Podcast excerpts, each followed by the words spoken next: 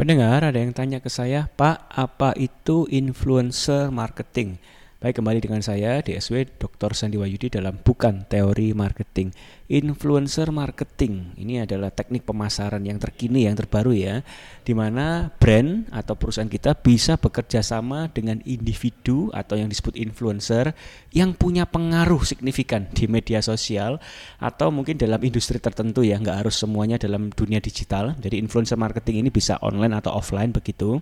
Tapi mostly kita kenal influencer ini mereka yang aktif sebagai selebgram atau tiktokers gitu ya karena followernya banyak ya. Nah kita bekerja sama dengan mereka untuk mempromosikan produk atau service yang kita punya ke audiens mereka. Jadi kata kuncinya adalah target segmen mereka itu sama atau tidak jauh berbeda dengan target segmen perusahaan kita. Ya, mereka kan punya audiens masa begitu ya. Kurang lebih kalau kita mau mentargetkan informasi yang kita punya ke masa mereka, kita bisa menggunakan jasa mereka. Memang berbayar dan nggak murah gitu ya, karena mereka juga membangun masa itu dengan cara yang tidak mudah juga. Maka kita perlu ada teknik yang harus dipersiapkan supaya kita bisa lebih menjangkau, memperluas jangkauan atau dampak pemasaran perusahaan kita. Nah, beberapa elemen kunci yang penting untuk diperhatikan adalah influencer tersebut atau sosok yang kita kejar, yang kita mau ajak kerjasama, ini perlu uh, punya pengetahuan atau skill atau keahlian di bidang tertentu yang relate, yang nggak jauh berbeda dengan bisnis yang kita jual. Misal kita punya bidang katakanlah kita soal pabrik alat elektronik begitu ya, atau mungkin pabrik di bidang uh, peralatan masak begitu. Nah, karena kita ada di bidang peralatan masak atau peralatan elektronik, maka kita perlu mencari influencer yang punya masa yang suka dengan bidang misal elektronik ya dengan influencer yang bidang elektronik. Kalau untuk cara memasak ya, influencer yang audiennya suka memasak begitu ya. Jangan terlalu jauh keluar dari ini pakemnya karena kalau oh ini aja karena followernya banyak. Belum tentu follower banyak karena audiens mereka juga harus kita tahu uh, bagaimana mereka suka apa. Ya kita harus tepat sasaran di situ sesuai target segmennya. Jadi jumlah follower tidak mempengaruhi ya tapi lebih kepada kecocokan daripada audiensnya. Oke, yang kedua adalah kerjasama. Nah, kita perlu bikin kesepakatan berapa rate card yang mereka offer ya, berapa tarif gitu ya, harga yang kita harus bayar dan kita bisa uh, nawar atau negosiasi dengan cara barter atau mungkin bayar diskon atau bayar terakhir atau dengan cara uh, kita ada cara pembayaran yang lain. Jadi kita kreativitas di sana karena kalau rate cardnya luar biasa mahal.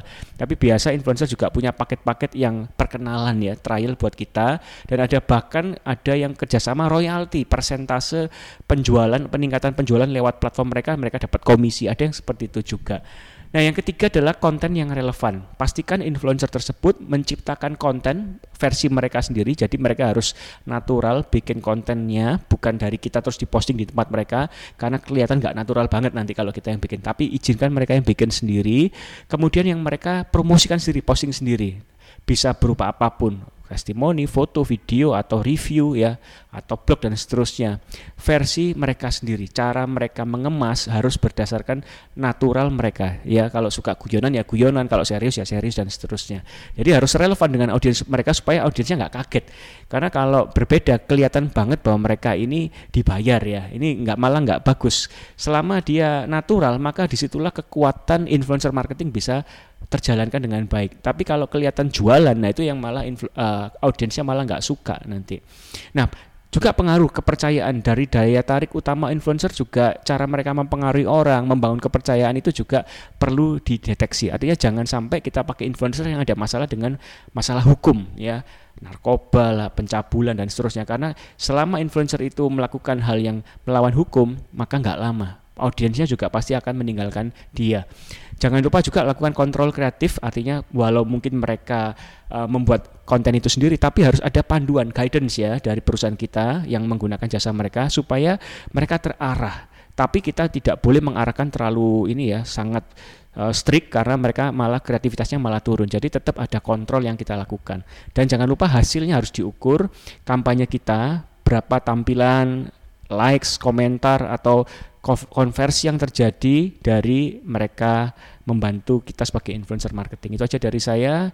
Semoga uh, penjelasan saya bermanfaat. Jika Anda merasa bermanfaat dari materi ini, follow, like, comment, subscribe seluruh jaringan sosial dari SLC Marketing Inc. Saya DSW, Dr. Sandi Wayudi. Keep stupid to sell forward.